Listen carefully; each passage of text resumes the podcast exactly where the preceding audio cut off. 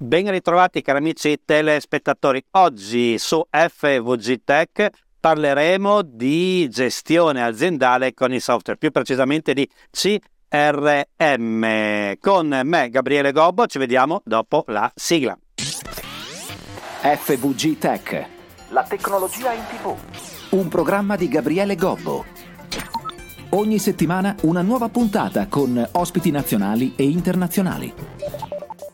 Ben ritrovati in studio, io sono Gabriele Gobbo, bentornati su FVG Tech, la tecnologia in TV. Oggi parleremo di aziende sul lato dell'automazione o della semplificazione grazie al digitale. Ovviamente ne abbiamo parlato più volte, ormai la tecnologia è arrivata in quasi tutte le aziende, ma ci sono dei luoghi in cui la tecnologia non è ancora usata in maniera massiva anche solo nell'ufficio e nella gestione del cliente finale. Oggi per questo motivo parliamo di CRM, quei software che permettono di relazionarsi e gestire i clienti e facilitano davvero tantissimo eh, quello che possiamo fare o come possiamo comunicare o tutta la storia dei nostri clienti affinché qualsiasi operatore all'interno dell'azienda semplicemente eh, accedendo al sistema attraverso un computer, uno smartphone o quello che l'azienda mette a disposizione può andare a vedere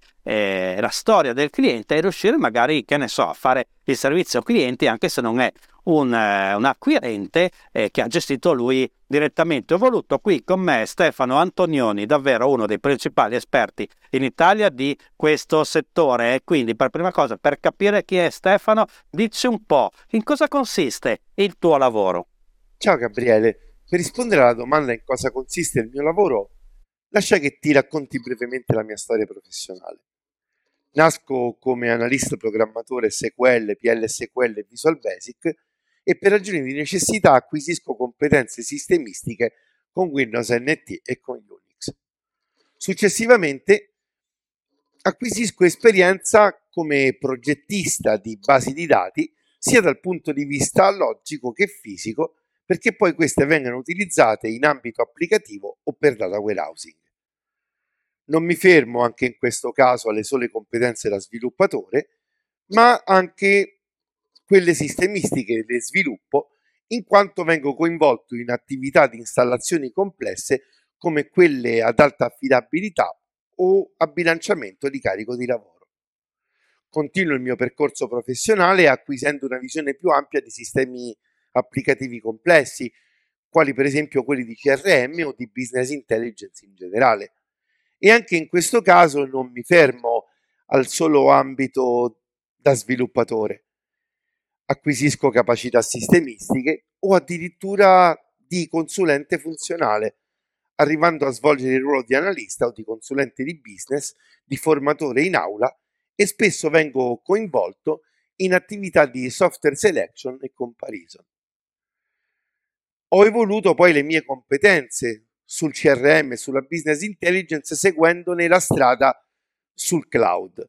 Quindi ho studiato e seguito attività di migrazione di alcuni sistemi proprio su piattaforme cloud.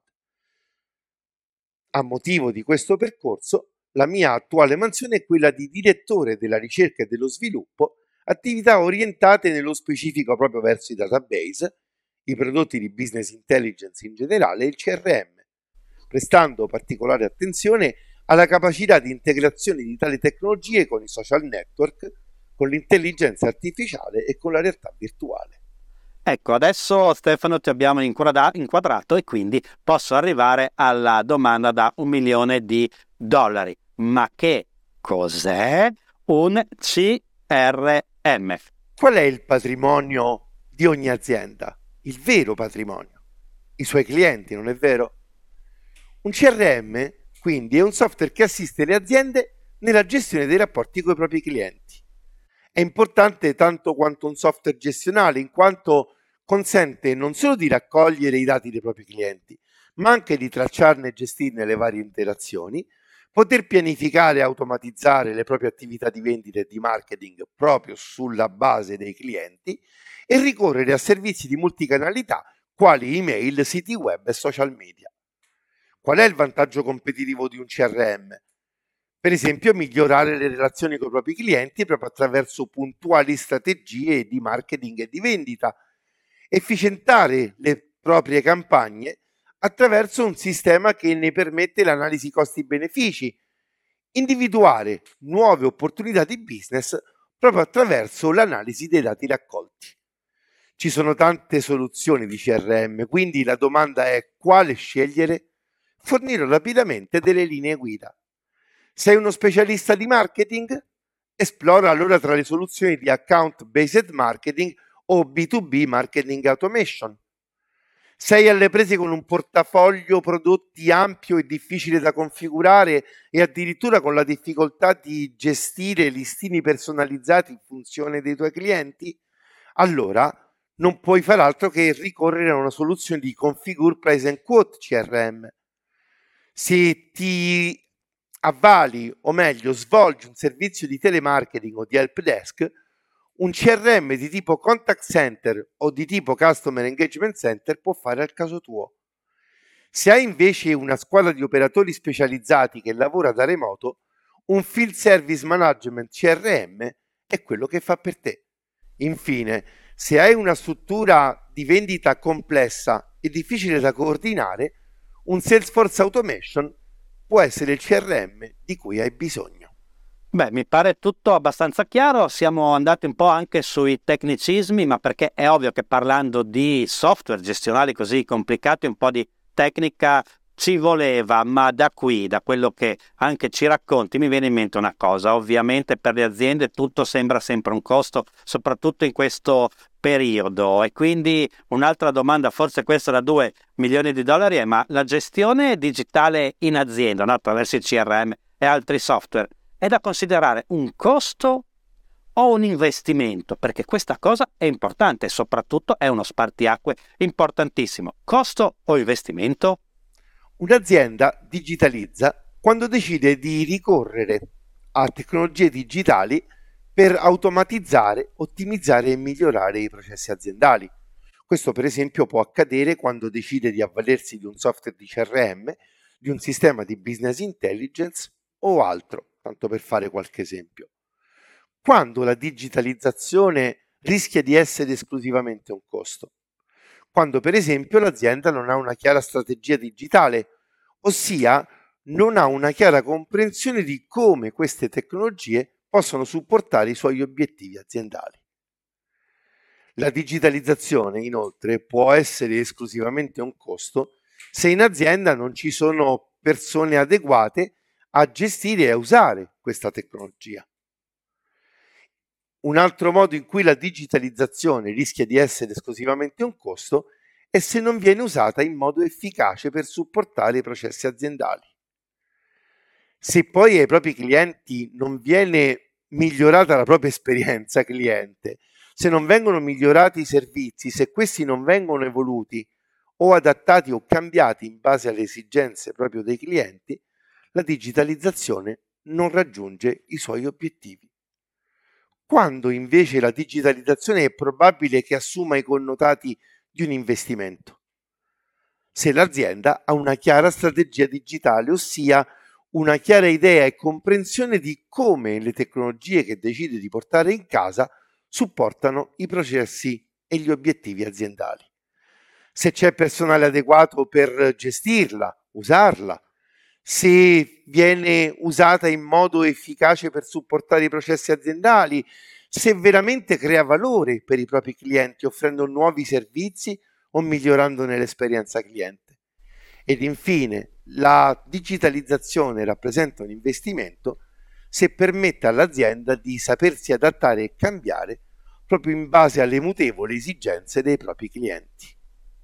Ok, mi pare abbastanza chiara anche questa volta. Ovviamente in questa puntata l'argomento è abbastanza ostico, ma noi dobbiamo per forza di cose cercare di portare tutti gli argomenti in televisione là dove è necessario insegnare o spiegare o far conoscere la tecnologia ai nostri telespettatori. E quindi, eh, se la domanda di prima era lo spartiacque tra le due cose, adesso vorrei metterti un po' in difficoltà, perdonami Stefano, con eh, un quesito che forse tutti eh, si faranno se introdurranno la tecnologia nella propria azienda. ma c'è un modo per cui o con cui possiamo capire se il percorso di digitalizzazione che abbiamo intrapreso nelle nostre aziende sarà poi alla fine un costo o finalmente sarà un investimento? Perché sappiamo che la differenza è davvero grossa perché il costo rimane lì e forse non ci rientriamo mai, mentre se è un investimento possiamo sia rientrare dall'investimento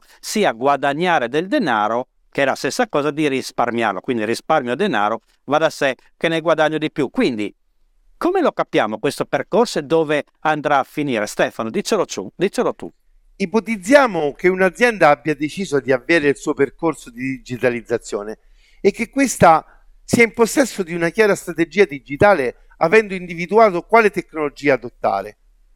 Ha già il personale preparato per saperla usare e gestire e ha addirittura consapevolezza di come questa possa creare valore aggiunto per se stessa e per i propri clienti, ma ha un dubbio sulla sua efficacia di essere di supporto ai processi aziendali. Vuole misurarne l'usabilità. Come fare? Con un test di usabilità è consentito comprendere se un'applicazione è in grado di rispondere alle esigenze di avere un'interfaccia grafica ben disposta in modo logico e ordinato, essere facile da ricordare nell'individuazione delle sue varie funzionalità e rendere facile e comprensibile la lettura di tutte le etichette testuali che sono al suo interno. Ma come raccogliere i dati e poi analizzarli i dati provenienti da un test di usabilità, una tecnica possibile è quella dell'eye tracking, che riguarda l'uso combinato di tecnologie hardware e software che hanno lo scopo di tracciare il movimento degli occhi dell'utente quando questo viene posto dinanzi proprio all'utilizzo di un'applicazione, per capire cosa cattura di più o meno la sua attenzione. E in un contesto di un test di usabilità, questo significa aiutare a misurare l'efficacia dell'applicazione.